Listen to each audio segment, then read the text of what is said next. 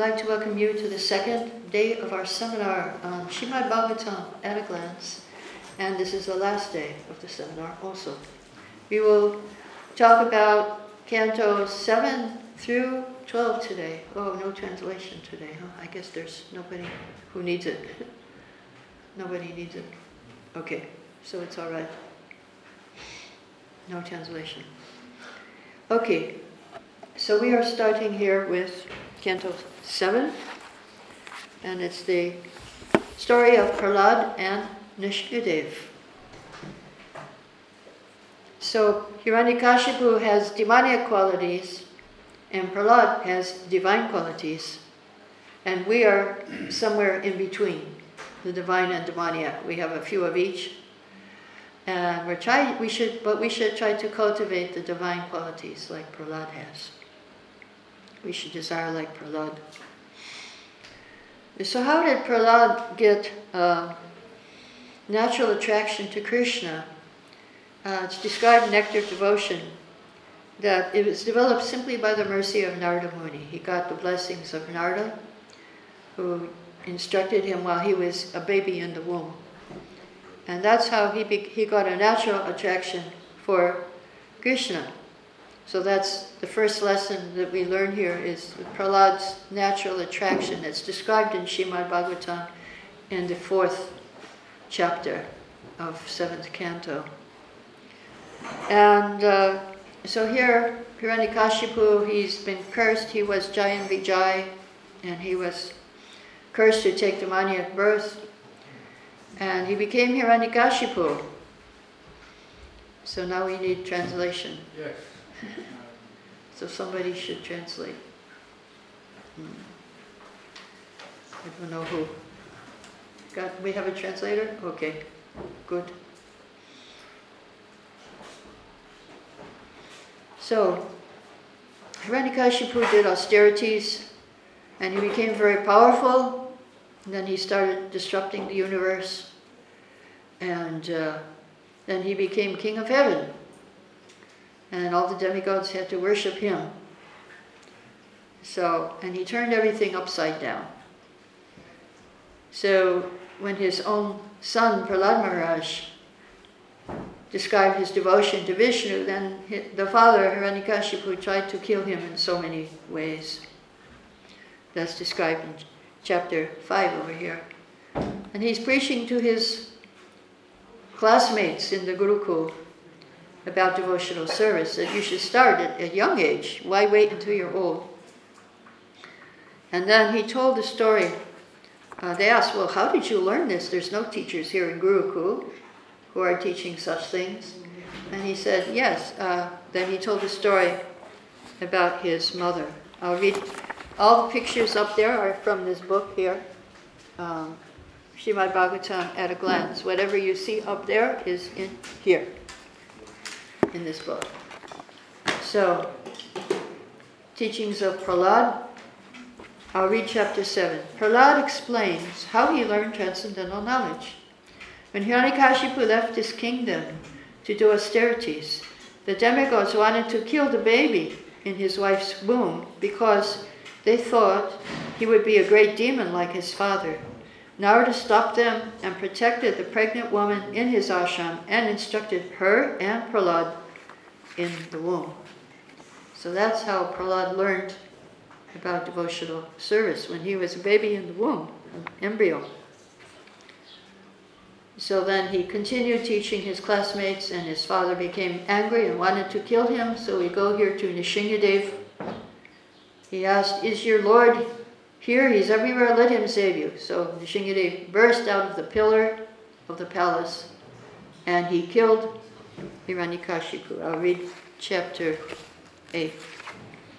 When Hiranyakashipu himself threatens to kill Prahlad, Nrsimha bursts from a pillar and fights with him. Finally, Nrsimha places Hiranyakashipu on his lap and pierces him with his lion-like claws. All glories to Lord Nrsimhadev. So, then everyone is afraid to pacify Lord Nrsimhadev. The demigods are there, but they're, they're all afraid. So they push Prahlad forward to pacify Lord Shingadev, who's in a very angry mood. So Prahlad comes and he, he comes forward and he pacifies Lord Nrsingadev with beautiful prayers. So, one thing um, that we should know is that when Prahlad was praying in front of Lord Nrsingadev, even though he saw the Lord face to face, what did he pray for? He prayed for the benediction that he could serve Narada Muni.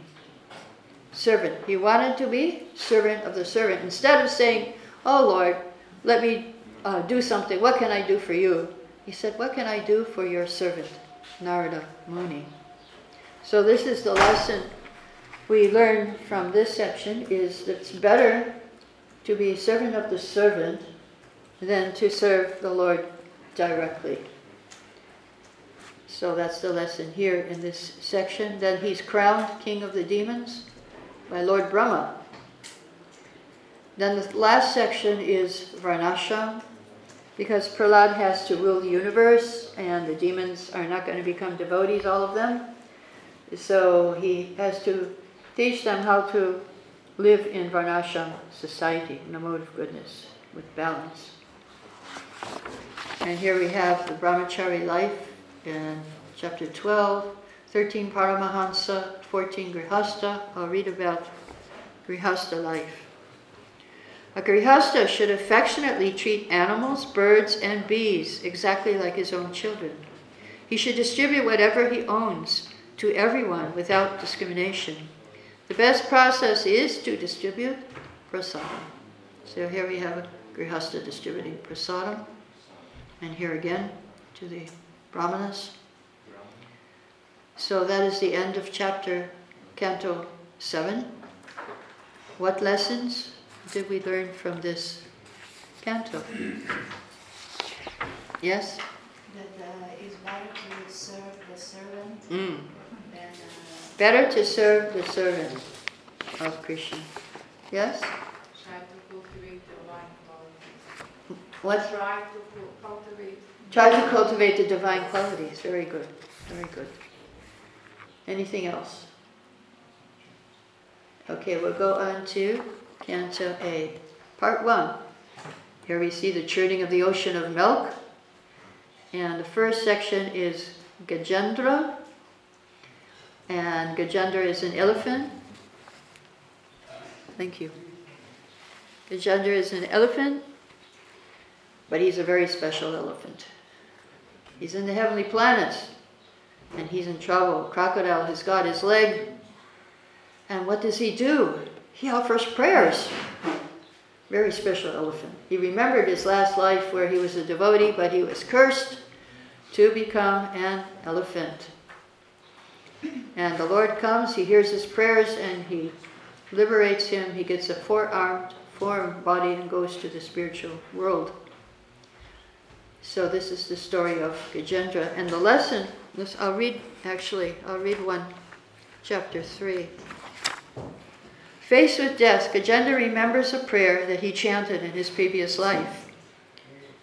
He helplessly prays to be free from the material conception of life and to be engaged in the Lord's loving service. So the lesson here is that Gajendra prays not only for freedom from suffering, but he also wants to engage in devotional service. He wants eternal liberation by engaging in devotional service. So we should pray like that, not just for relief from our suffering, but for engagement in devotional service.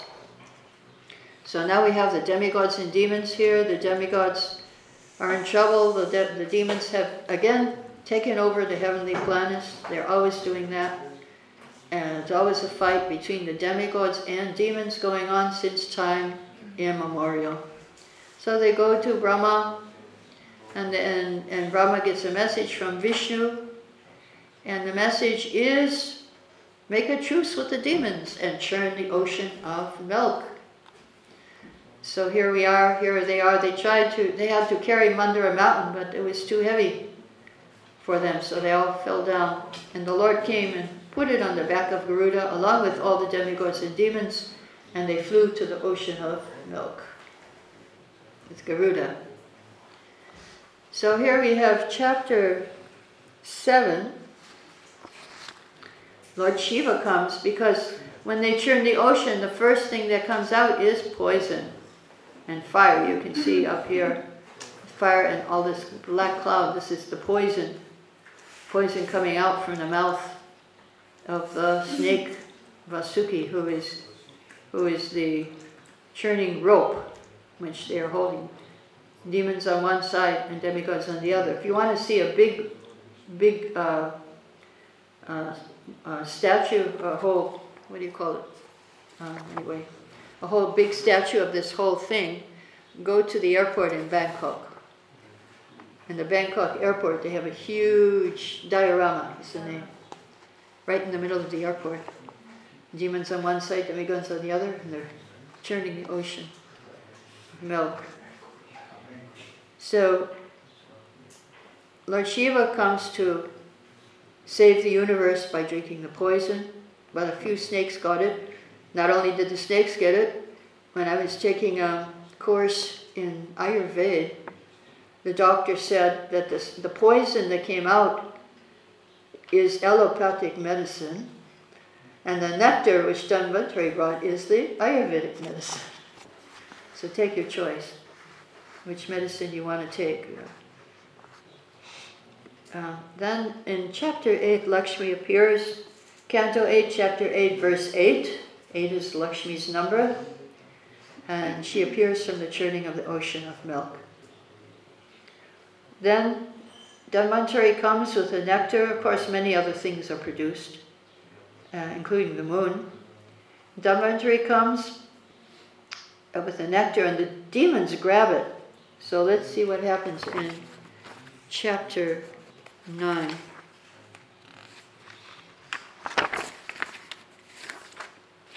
When the churning produces nectar, the demon sees it. Just then, Mohini Murti, and here she is, an extraordinarily beautiful young lady appears before them. The demons become captivated by her beauty, and she asks them for the nectar, so they give it to her to distribute. Mohini Murti, who is Vishnu in disguise, then has the demigods and demons sit in different lines before she distributes the nectar. Knowing that the demons are unfit to drink it, she cheats them and distributes it all to the demigods. So that description is here in the book, along with the pictures, in case you want to get the book later. And here she is. Here's Mohini Murti not giving it to the demons. And of course, after that, there was a huge fight between the demigods and the demons. And Vishnu came to help out the demigods, so the demons lost. And here is Indra with a foam weapon killing Namuchi. And here in the last, last chapter, Lord Shiva wants to see the Mohini Murti form. So the Lord shows that form to him. And he becomes bewildered. Okay. So, what lesson? We did have one lesson here. If anybody remembers. Don't That- get angry. Hmm? Don't get angry. Don't get angry. Yeah, that's what Lord Vishnu uh, gave advice. You have to declare the truth. You shouldn't. Oh, get okay, okay. So you learned a lesson, extra lesson here. There's a lesson in every verse and in every chapter. And another lesson, Choose the nectar. churn the nectar. Choose the nectar. Choose the nectar over the poison. right. Choose the nectar medicine instead of the poison medicine. Okay, any other lesson? Um, keep faith in the Lord. Keep faith in the Lord. Yeah, even in tough, difficult situations. Even in difficult pray to the situation, you should pray. Like a Gajendra, good. Pray like Gajendra and the Lord will surely help you. Good. Okay, we'll go to part two. The first part is the Manus. All the, the rest of the 14 Manus are described here in Canto 8. And Bali Maharaj and Vamanadev are here in the next section. So, Bali Maharaj, again, what happens, Bali Maharaj takes over the heavenly planets that's going on eternally. The demigods and demons are fighting for heaven. Here he is again. Aditi, mother of the demigods, is upset. She worships Vishnu. Vishnu appears as her son Vamanadev. And Vamanadev goes to the sacrifice that Bali Maharaj is performing and begs for three steps of land. His Guru Shukracharya is saying, Don't give, he's Vishnu, he'll take everything.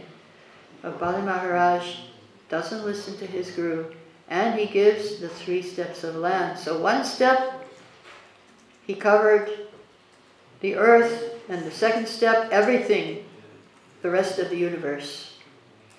So then he, he arrested Bali because Bali Maharaj did not give him three steps, he gave him only two. So, what does Bali Maharaj say? Oh Lord, if you think my promise has become false, this is in chapter 22 here, I shall certainly rectify matters to make it truthful. I cannot allow my promise to be false. Please, therefore, place your third lotus footstep on my head.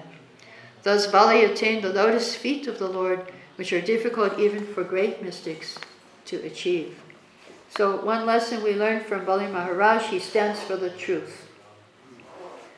So, even though he was unfairly chastised, he was cursed, he was insulted, he was cheated by the Lord, he was arrested, as well as uh, being cheated, uh, he gave, he stood for the truth, he gave his promise, and he fulfilled his promise to the Lord.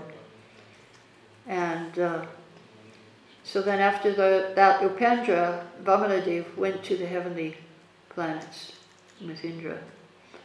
And Bali Maharaj succeeded in becoming a Mahajan, one of the 12 authorities on devotional service within this universe just by giving everything. Atmanivedanam. Prahlad was standing for Smaranam and Bali Maharaj was standing for Atma Nivedanam. So it ran in the family. Uh, devotional service from his grandfather. He inherited that uh, propensity. So, what was that lesson we learned from Bali Maharaj? Yes. One has to stand for the truth. One has to stand for the truth. No matter. No matter what circumstances you are in. Okay. Go to Canto 9. There's two Vamshas. Surya Vamsha, Ambarish is the most important here in this section. And uh, Surya Vamsha, Ram, Lord Ram. Vamsha means dynasty. So, dynasty of the sun. So, ninth canto, the first half is dynasty of the sun, the second half is dynasty of the moon. And the famous people who come in this dynasty, especially Lord Ram comes here. Now, I'm going to read chapter 1 uh, because the first child of Manu uh, was transgender. So it all started back then. Here we see half man, half woman. Uh, he, he, he was born a girl. I'll read, I'll read this from chapter 1. Sudyumna, the son of Manu, is born as a girl and is then transformed into a boy by the prayers of his guru Vashishta. He's later changed into a girl again when he enters the valley of Lord Shiva. Finally, by Shiva's grace, he's allowed for the rest of his life to alternate between being a man one month and a woman the next. So, it was difficult for him to rule the kingdom, or, or she but as a woman, she became the mother of the Moon Dynasty. Yeah, she married uh, to Chandra, I think, was it Chandra or Buddha? Yeah, Chandra. Became mother of the Moon Dynasty as a woman. As a man, um, she didn't do anything special. So, just, she was ruling the kingdom, but it was difficult. So um, he was ruling the kingdom. So yes, uh, it's not something new. It's it's back there in the time of Manu, some millions of years ago, or even billions of years ago, when Manu first came into being. It was 28 yuga cycles. We're in the 28th yuga cycle, times 71 of the Chatur yugas of the four yugas. That's 4,300,000 times 71 times 28. And that's how many years ago Manu came and the first child was born. and more stories, Chyavana and Sukanya. And then chapter 4 is about Maharaj Ambarish. When challenged by the yogi uh, Durvasa created a huge demon, and when challenged, Ambarish Maharaj just stood very steady and said, Okay, Lord, if you want to kill me, it's all right with me. And so then um, he did not waver. But then the Lord was angry and he sent his Sudarshan Chakra after Durvasa Muni and he chased him everywhere. Durvasa even went to Vaikuntha and took shelter of Vishnu, where Vishnu said, Sorry, I cannot help you. You have offended my devotee. So, first lesson is be careful of offending a devotee. And second lesson is depend on the Lord for protection, and you will have no worries. So, we learned two lessons from this uh, story of Ambarish here in chapter 4 and 5. Now, section 2, it starts with Saubhari Muni. And he's meditating in the Jamuna River and he sees two fish having sex life and he wants to get married after that.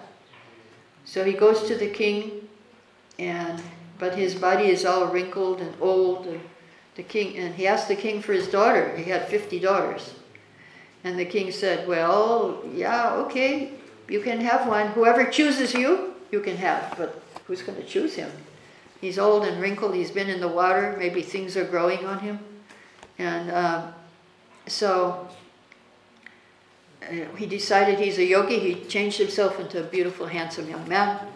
He went into the palace and to the 50 girls, and all of them wanted to marry him. They were fighting. And he said, Okay, I'll marry all of you. So he married 50 daughters of the king. Um, then more stories here about uh, the story of uh, the horse which was stolen from King Sagar's sacrifice. And different descendants tried to bring the, uh, the Ganga down to deliver their ancestors who had been burnt to ashes. And finally, Bhagirath succeeds. So I will read here chapter 9 about Bhagirath. Amshuman's grandson, Bhagirath, undergoes severe austerities and pleases Mother Ganga and Lord Shiva. Thus Shiva agrees to check the force of the Ganga when she descends to this world. King Bhagirath brings the Ganga to the place where he found the ashes of his forefathers. Simply by their ashes being sprinkled with Ganga water, which can deliver all fallen souls, he, his forefathers become eligible to go to the heavenly planets. So this is the story of Ganga coming down, and Lord Shiva breaks her fall and becomes and delivers the forefathers. Then the story of Lord Ram in chapters 10 and 11. Here he's building the bridge to Lanka. And after he brings Sita back and they rule, he rules the kingdom. I'll read chapter 11. Lord Ramachandra accepts the throne of the state. He cares for the citizens exactly like a father, and the citizens, being fully engaged in their duties of Varna and Ashram, accept him just like their father. So, a lesson from Lord Ram he showed by his life that vice cannot conquer virtue.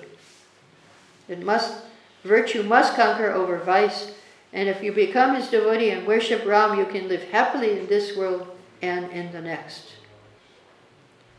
So that was the lesson here. And what was the first lesson? We heard also another lesson here. There was a lesson from Ambarish Maharaj, two lessons from the story of Ambarish.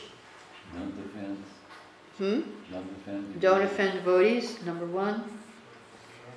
Number two, yes, depend on the Lord for protection. Good, good. And the last, what do we learn from Lord Ram? Virtue must conquer over vice. Yeah.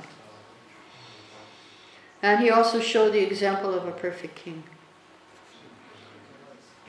Now we go to the Somavamsha. This is the Moon dynasty. Chandra, the moon is here, but Krishna appeared in this dynasty, so this is a very special dynasty. And the first one, important incarnation, is Parashuram, who killed all the, the kings 20, 21 times. And then here we have uh, the story of Yayati, and Yadu is one of his sons. And so Yadu will be the, the head of the Yadu dynasty where Lord Krishna will be born. Here's the story of Bharata and no, Dushmanta and Shakuntala, and their son is Bharata. Here is Rantidev giving in charity. And here's the five Pandavas. They are born in the Kuru dynasty, which is also one of the sons of Yayati, Puru. He, he inherited the throne of his father. Here Krishna is coming very soon. He's going to be born in this dynasty. Dhanvantari is also in the Soma dynasty, uh, for your information. So now we go to Canto 10. And this uh, canto, there is also a poster in this book showing Brajalila. And this is the poster, you can see part of it on the screen, but here it is in the book. Yeah, so each, petal is a chapter in, in the 10th canto of Bhagavatam. First 40 chapters is Brajalila. And Krishna appears here. We have the birth of Lord Krishna, Jai Panchatapa. We have the birth of Lord Krishna here in the center of this picture. Then Komara Lila, this pastimes with Yashoda Maharaj, uh, Yashoda Maharani. And Pauganda Lila here in the third level. And in the last level, Kaishor Lila, or with the gopis. Krishna's dancing with the gopis relationship with the gopis. So we'll start with the birth of Krishna. Here he's in Devaki's womb, then he comes to Gokula, Vrindavan. Kamsa sends demons, and the first demon is Putana. And something we can learn a lesson from Putana, uh, from, from this pastime of Putana, that Krishna is God right from birth. He doesn't have to meditate to become God, like some people say. You just do this meditation and you become God. Or some people say you are God, you just forgot. You forgot your God. God doesn't forget. We forget because we're not God. That's a symptom of not, not being God. So he, at, at a very young age, he's just a small infant. He killed Putana. So he's God from birth. First lesson. Then here we go to, uh, we're in Komara Lila with Yashoda, and she's tying up Krishna for eating, for breaking the butter pots and feeding the monkeys. And so here's Damodar Lila. I'll read chapter 9. Again and again, Yashoda tries to bind naughty Krishna, and again and again, the additional rope she gathers proved too short by two fingers. She becomes so fatigued that Krishna relents and allows himself to be bound by her pure devotion. So the, the lesson here is that why is it two fingers too short?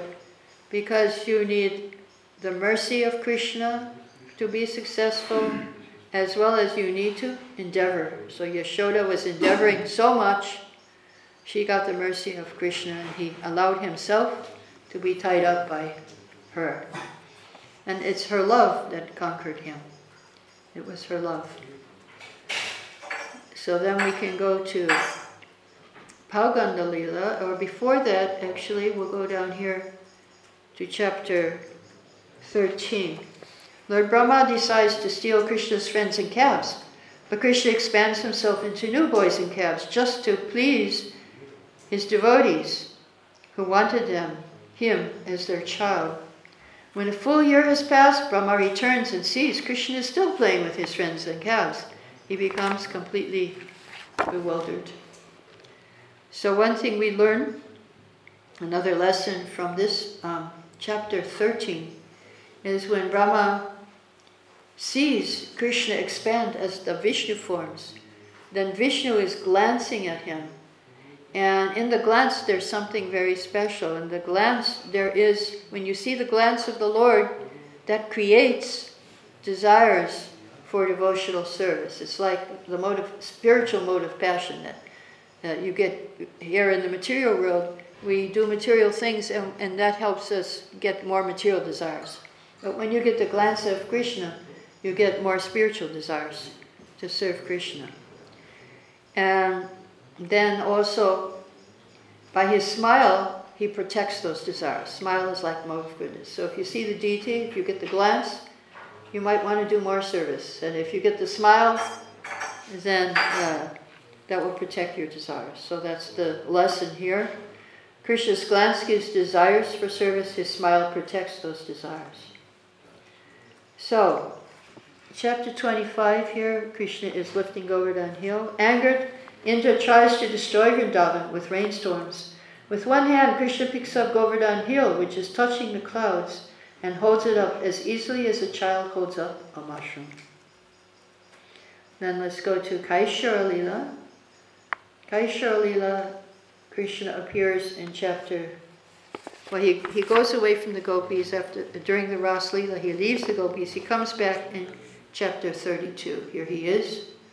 Shri Krishna appears in the midst of the gopis who have become extremely disturbed by separation from him.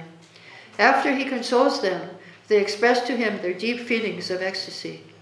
One gopi grasps his hands, another places his arm on her shoulder, another accepts the remnants of betel nuts he has chewed, thus they serve him. So, lesson we learn from this uh, Krishna's pastimes with the gopis is you should not criticize Krishna when he dances with the gopis. Should not criticize the powerful controller, especially Lord Krishna. Should not be criticized. Okay. So what other lessons did you learn from this? Here's the Kaishora Lila, that you can see. Uh, what other less, what lessons did we learn here in this tenth canto of Braja Lila pastime? Krishna is God from birth. Krishna is God from birth, yes. And what else? Yes? Another lesson? He can be conquered by love. You can be conquered by love of Yashoda. So, what were the two things that are necessary to endeavor and mercy? Good. Mercy and endeavor. Okay. Uh, any other lesson?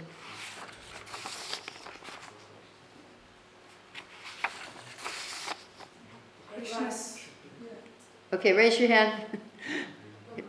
okay. Krishna's uh, smile protects from desires. Smile protects, it gives you, no, it protects your spiritual desires. Good. And what does his glance do? Desire to do more devotional service. Yes, he gives you spiritual desires. Okay, chapter 13. And what other lesson did we learn from Canto 10? Don't criticize Krishna. he is the controller. All right, now we go to Mathura and Dwarka Lila. So here he's in Mathura, he's killing the elephant, killing Kamsa, going to Gurukul. And then he sends Uddhava back to Vrindavan with a message. He doesn't forget the residents of Vrindavan. So I'll read chapter 47. Reading Lord Krishna's message, Uddhava tells the gopis, I am the supreme soul and supreme shelter of all.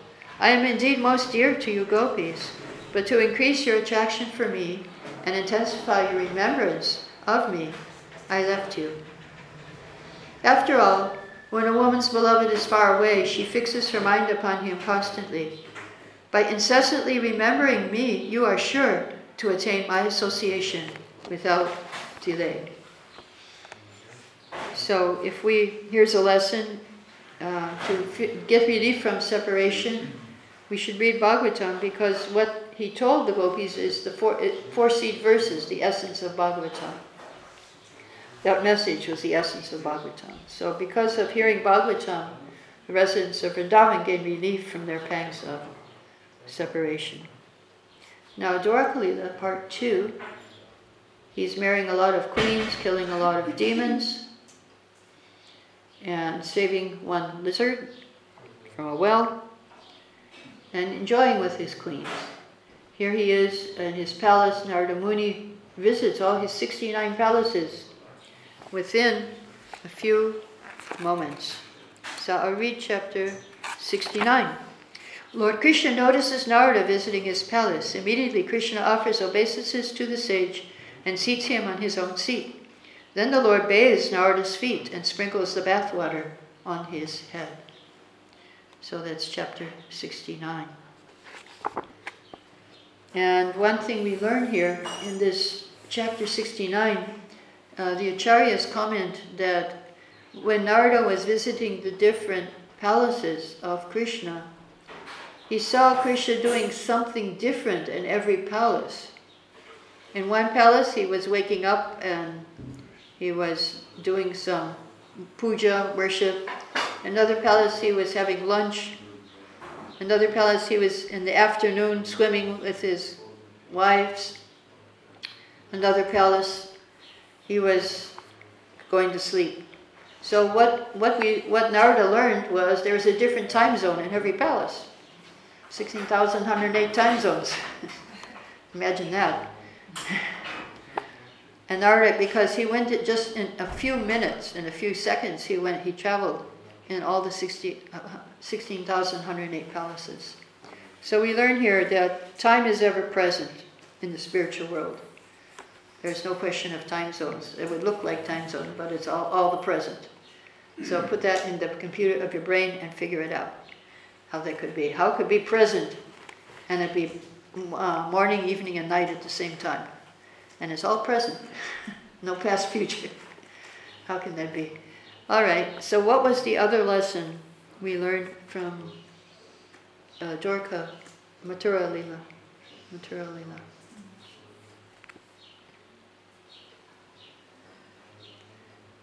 When you're feeling separation from, yeah? When we don't see Krishna, he does it to increase our attraction. All right, if you don't see Krishna, it means he's allowing you to increase your attraction for him. So, what should you do if you're feeling like that? Read Srimad Bhagavatam. That's the message to the gopis.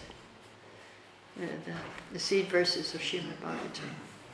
Dwarakalila, what was the lesson in Dwarakalila?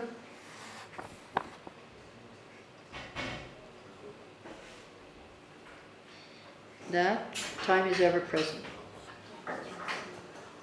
Okay, now we're at the end of the 10th canto, entitled Dwarka and Beyond.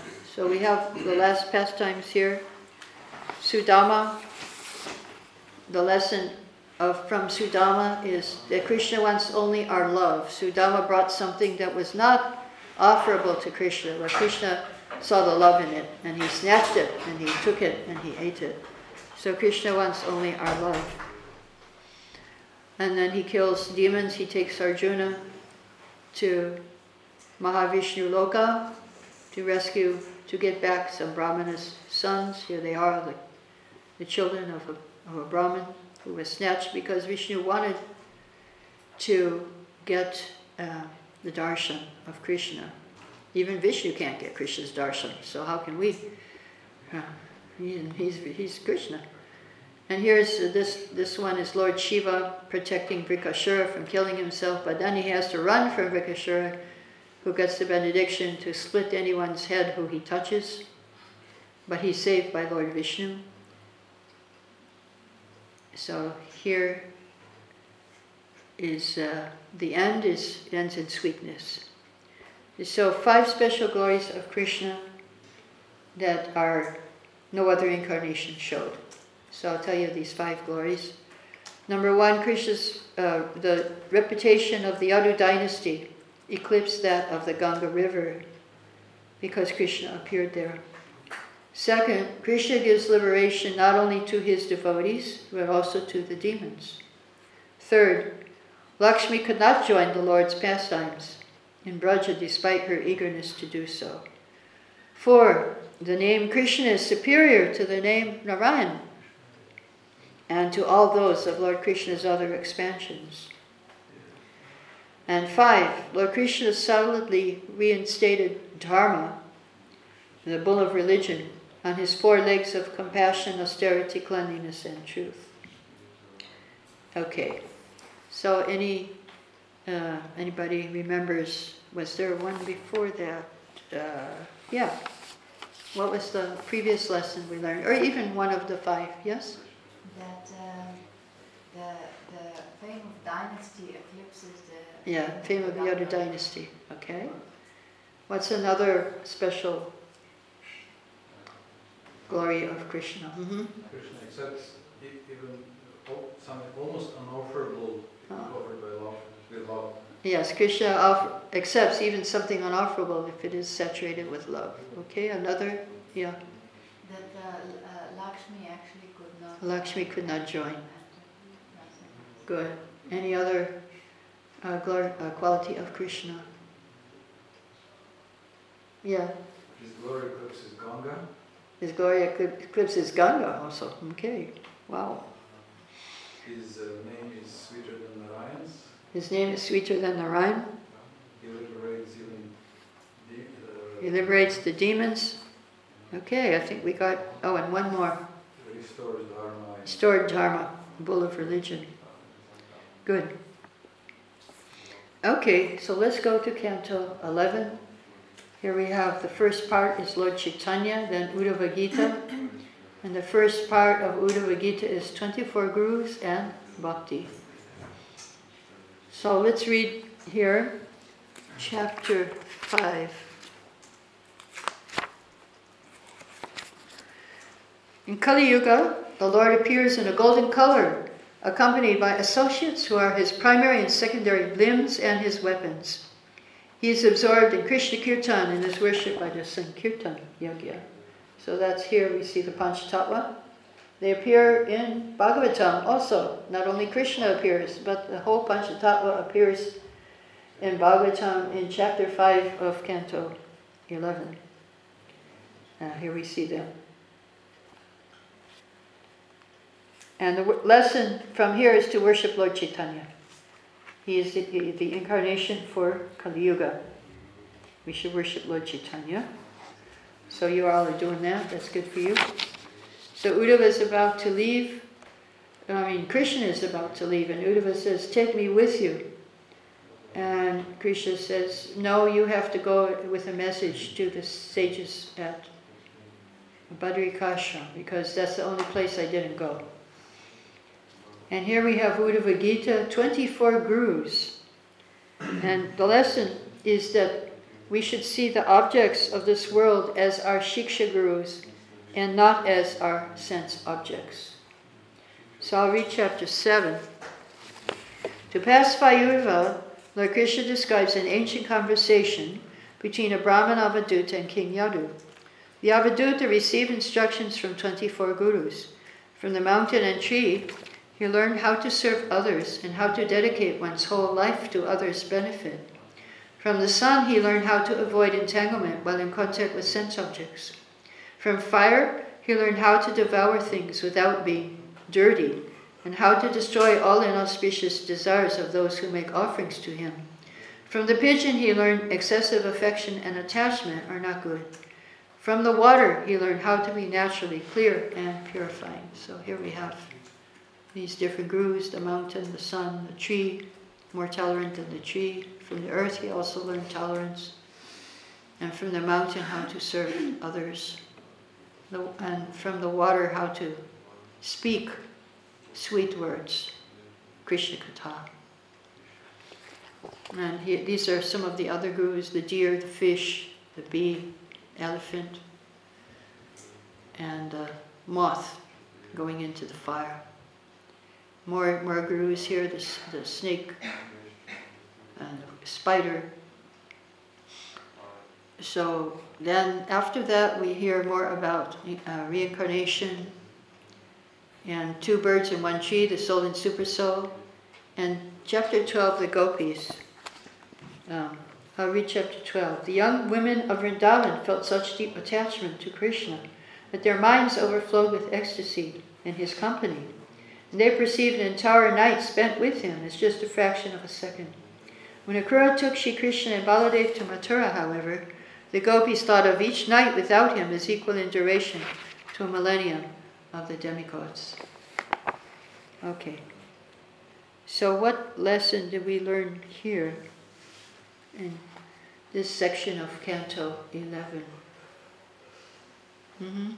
That uh, one should uh, learn from a nature, one should take a nature uh, Yeah. as a guru, not as the object. Sense object. Take nature as guru and not as sense object. Good. So we'll go to part two. Here we have more of Uddhava Gita, yoga processes, and uh, oh no, Ashtanga Yoga and Varnashram in the first part, yoga processes in the second, Ragya Gyan Bhakti in the third part. So here we have uh, mystic yoga processes in chapter 15. If you want any mystic power, read chapter 15 and you, you know, they'll tell you how to get it. But at the end of the chapter, it says these mystic powers are impediments for devotional service. So then we have more about creation, about here's Varnashram, Brahmachari, Grihastha, Vanaprastha, and Sannyas. And Hansa Avatar, who preaches to Brahma and the four Kumars. Then we have here uh, yoga processes. I'll read chapter 20. The human body is like a boat. Shri Gurudev is the helmsman, and the Lord's mercy is a favorable breeze. If a person who has attained such a rare boat does not desire to cross the ocean of material existence, he is a killer of the soul.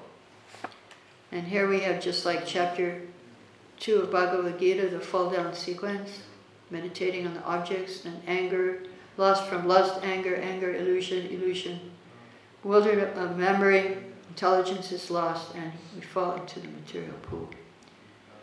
So here's again change of body, and then there's the Brahmana, one Brahmana who became uh, detached, who, who taught Vairagya, and there's the sannyas verse here in this chapter, that he, he was saying people were giving him trouble. Was, was it the people? Is it the stars? Is it my karma?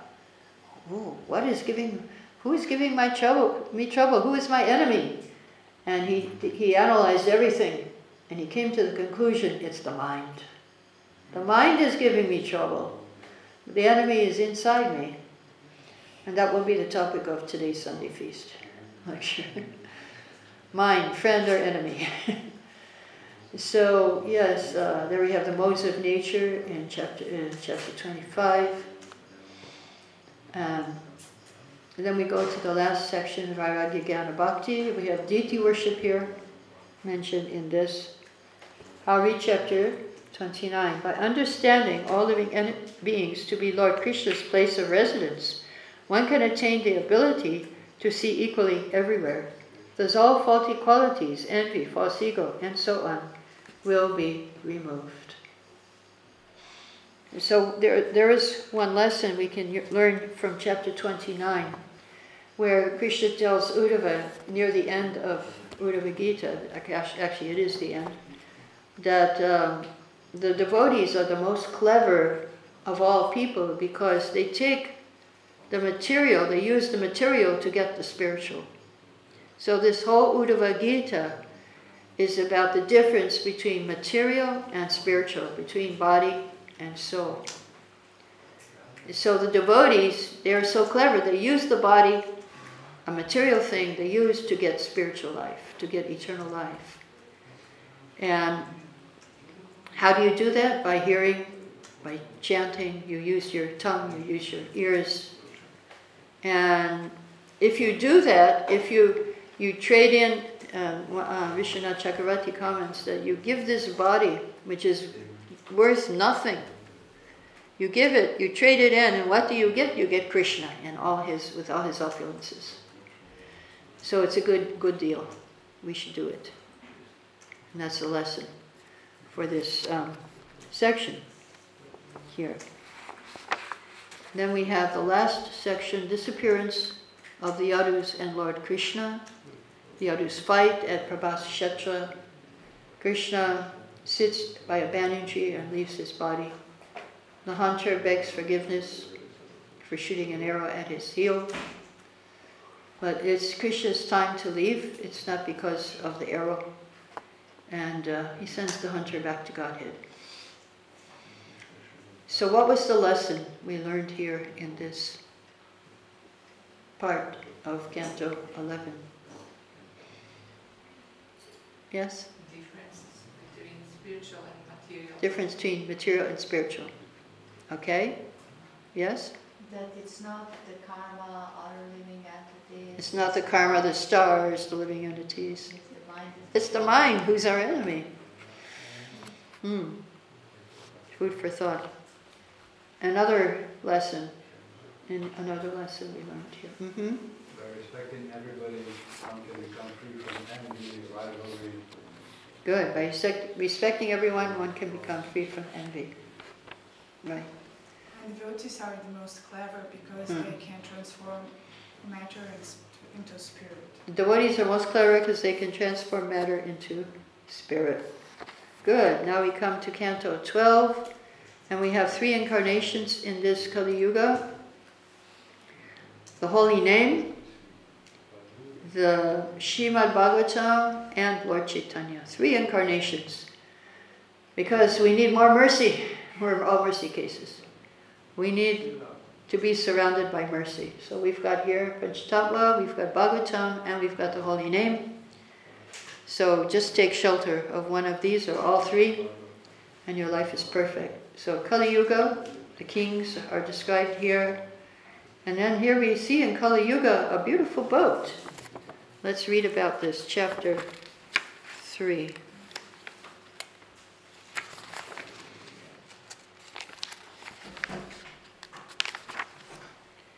Kali Yuga is an ocean of faults, but it possesses one great quality. Simply by chanting the name of Krishna, one can be delivered from material association and attain the absolute truth. So here we have chapter 3 stay in the boat, don't jump off. And then we have um, annihilation, the next section, chapter 4. There are four types of annihilation. During one of these annihilations, Lord Shiva dances his Tandava Nritya, the dance of dissolution, and the universe fills with fire. Later, the planets are inundated. So, this is uh, four kinds of annihilation. One is the annihilation of this day of Brahma. At the end of the day of Brahma, the lower planets and heavenly planets are annihilated, but the Mahaloka and Tapa, they are not annihilated. Just uh, Burbu Svar, Burbuvar Svar are annihilated. And then at the end of the universe, the whole material elements are annihilated. And then every second, cells and our, our body is changing. So there's eternal, nitya annihilation. And then the fourth annihilation is the final annihilation when you go back to home, back to Godhead. So that's the best one, because then after that, no more annihilation, no more death. No more death. So um, now, chapter 5, we hear the last instructions of Shukadev.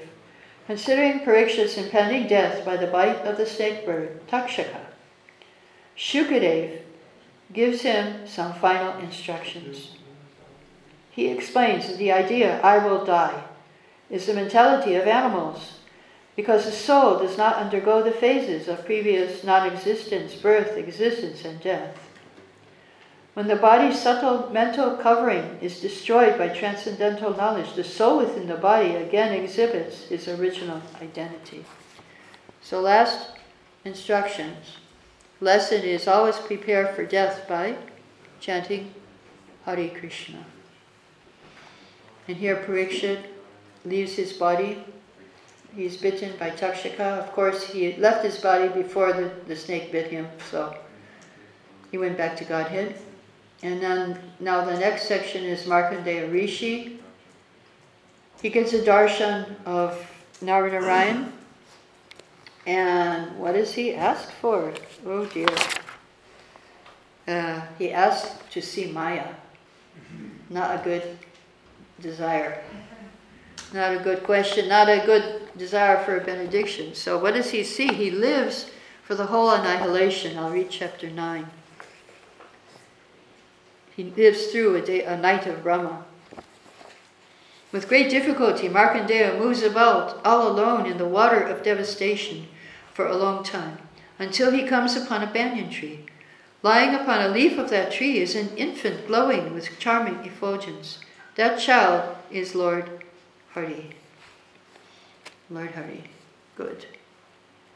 So he, he but meanwhile he for billions of years, you know, a whole night of Brahmas. I don't know, it's it's really a long time. You don't want to be there and you don't want to be alive during the night of Brahma. Better you go and sleep like everybody else does. They go to sleep in Mahavishnu. So don't lesson, don't ask to see Maya. Not a good idea. Then later he gets darshan of Lord Shiva, gets blessings. Then description of the Puranas, the 18 Puranas, and glorification of Shrimad Bhagavatam. In the last section, how to study Bhagavatam. In the last chapter, Vyasadeva uh, hears from Narada how to study Bhagavatam. That you should hear, you should chant, properly chant, supatan, shinvan, supatan, vicharana paro, and you should be introspective and meditate how to put this into your life, how to apply what you hear in your life. And all this should be done with bhakti, bhaktya. So this, um, at the end of Bhagavatam, there is a verse, I offer my respectful obeisances unto the Supreme Lord Hari, Congregational chanting of whose holy names destroys all sinful reactions, and offering obeisances unto whom relieves all material sufferings.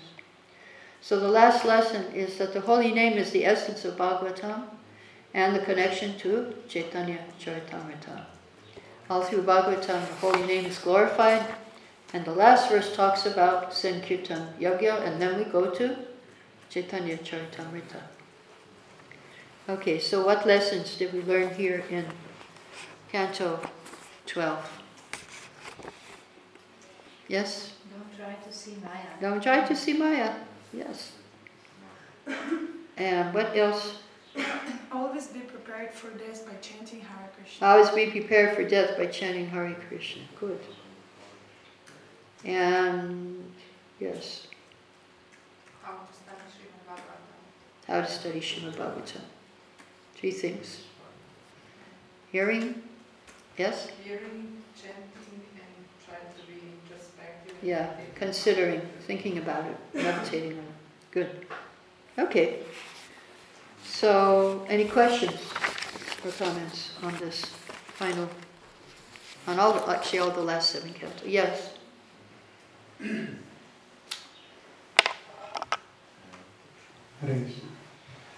Mataji, um, during Bali Maharaj's descriptions, Mm-hmm. um, Bali Maharaj. yes, uh, truth should be spoken no matter what the circumstance, in all circumstances. We should, we should stand for the truth, yes. Well, of course, Bhagavad Gita tells you, it, it tells you how you should speak the truth also. Right, I just wanted to hear a little bit more Yeah. this time. It should be sweet. The truth should be sweet to hear. And uh, yeah, you should not damage anyone's faith by speaking the truth. Um, you should be very careful. Um, and it should be concise. Truth spoken concisely is, is very good. Uh, the, the, the difficulty in practical terms is that many a times um, the truth is either spoken, um, which is not in those lines that you Right, mentioned. right. And that is a Um, problem. That there's a problem, and then the other part is that uh, the truth is spoken for the benefit to get Exactly. results. Exactly. Truth is for the benefit of the person. person or an organization, uh, let's say. But the people that are the recipients either misconstrue. Yeah, that happens. That happens. Many times.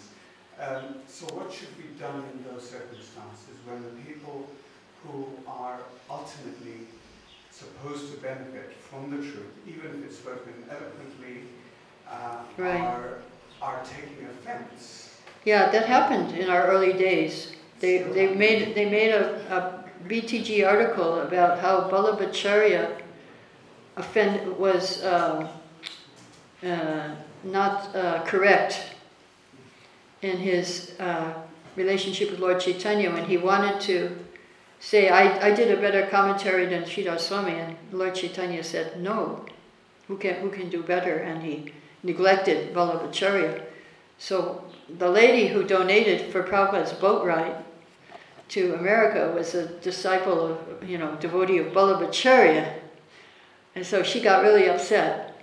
And Prabhupada told the devotee, and Prabhupada had to, had to pacify her. He pacified her and he told the devotees, don't write things like that. and BTG said, don't write controversial topics like that. And so, yeah, we have to be very careful when you speak the truth. One, one devotee, she, uh, Hladini, my god sister, she spoke the truth about one to one head of the government, and she got killed for it. She got killed by the the governor, the president. He, she asked, she told him, you know, um, you're doing things which are demoniac, so you should be more careful and do uh, be in the mode of goodness. He did, and he came and he killed all the devotees because of that remark of truth, of truth. And she spoke it sweetly, but he didn't appreciate it. So you have to you have to consider these things when you speak the truth. Uh, uh, if you're going to die for it, is it worth it? Is it worth dying? Sounds like well, in all circumstances. Uh, yeah, um, you do have to see actually if if by your speaking the truth you can change anything. Also, uh, there's your uh, circle of being able to change things. Circle of concern. You have a bigger circle of concern than you do of actually what you can do. So you have to be careful that you don't step out of out of your lines. Truth may be truth, but there is a way to go through it through authorities. Suppose somebody who is senior to you has done something wrong, and you know you want to speak the truth, but the way to do it is to go to somebody who is their friend, go to an authority, and they rectify it. Not that you go and challenge challenge the person. Although in one sense it's good that you speak in front of the person instead of in back of the person, but um, if you want to actually change, you're not going to change the person, but if you want to change something, then you have to go through the proper lines of authority to do it. Any other questions? You have. Uh, yes, Hari Purush, or comments. Hare Krishna. Hare Krishna. Uh, I've, I've only had a question about uh, the power of Srimad Bhagavatam and the holy name to protect from the age of Kali. It's a classic uh, glorification of the Bhagavatam and the name that they protect us from the age, from The age of Kali. Yeah. So the question is, uh, why do we quarrel if we Why do we quarrel? quarrel? Why do we fight if we all chant and reach Srimad Why do devotees quarrel? You're saying why do devotees quarrel? If, if Why aren't we protected from uh, the why aren't we protected? influence of Kali? Yes. Well, we are protected. So what what you see, the, what the quarrel you see is is a very token of what it would have been if we were not devotees. Like we may quarrel like between ourselves, like family. But if you go outside, then it expands to countries killing each other, and we may say we may say a few words, that we and later we regret those words, but um, and then we offer obeisances and we pacify the other devotee. So we are protected from um, the majority of the quarrel of the age of Kali. We don't get into the issues uh, that of, of politics and things, although we do have one devotee now who's running for president of the United States. But uh, generally, we don't, we, we don't get into these issues. Uh, When Prabhupada was here, um, there was uh, the, uh, the issue of the Vietnam War, and all the youth were against it. And uh, Prabhupada just said, you know, don't get into this issue. It's, it's uh, part of Kali. It's the age, it's the quarrel, part of Kali's quarrel, and we're not meant to be in this uh, part uh, quarrel. We're not meant to get into the quarrel. Even like cow killing, he didn't get into that. I mean, he talked about it, but he didn't say that we should go and protest and do stuff like that. That we weren't meant to engage in the things that normally we would have done. And we were doing, we were all in the protest marches and everything. But then by taking up the chanting of the holy name and Srimad Bhagavatam, we stopped that uh, extra quarrel, extra getting into the issues like war and peace and, and all these things. Yeah, we are, we are protected to a great extent. And if you want to find out how, how you're, if you're, how, how it is when you go out into the world, then you, you can see the difference between the people there, how they're in so much anxiety about things that we're not in anxiety about. They're, they're all, all in great fear. Now the 5G is coming and everybody's in anxiety, except the people who want to do it. They're happy. Um, but if we just chant Hare Krishna, we could probably counteract a lot of the 5G. Prabhupada said in Calcutta, and when he was a child, there was an epidemic of, of plague. There was a plague, and they counteracted it by Harinam Sankirtan. They had kirtan in every house, and they stopped the plague in Calcutta. And so the holy name and Bhagavatam are very powerful. Even if you don't stop the 5G, you stop, you purify the hearts of the people by the chanting. So not only are we saved from a lot of quarrel, but other people are, are saved also from, from these things. Any other questions? I have one. Mm-hmm. Uh, when the when the demigods and demons they were about to join the ocean, the Garuda he brought the Mandara mountain, and then he had to leave because Vasuki uh, was gonna come. So my question is that the that Garuda left because he was not able to control his senses, like. No, he left because it's the Lord's desire. The Lord wanted Garuda to leave so they could, so that Vasuki could be free from anxiety and do his service. He, he, so he, he, he, yeah, and he appreciated the service of Vasuki.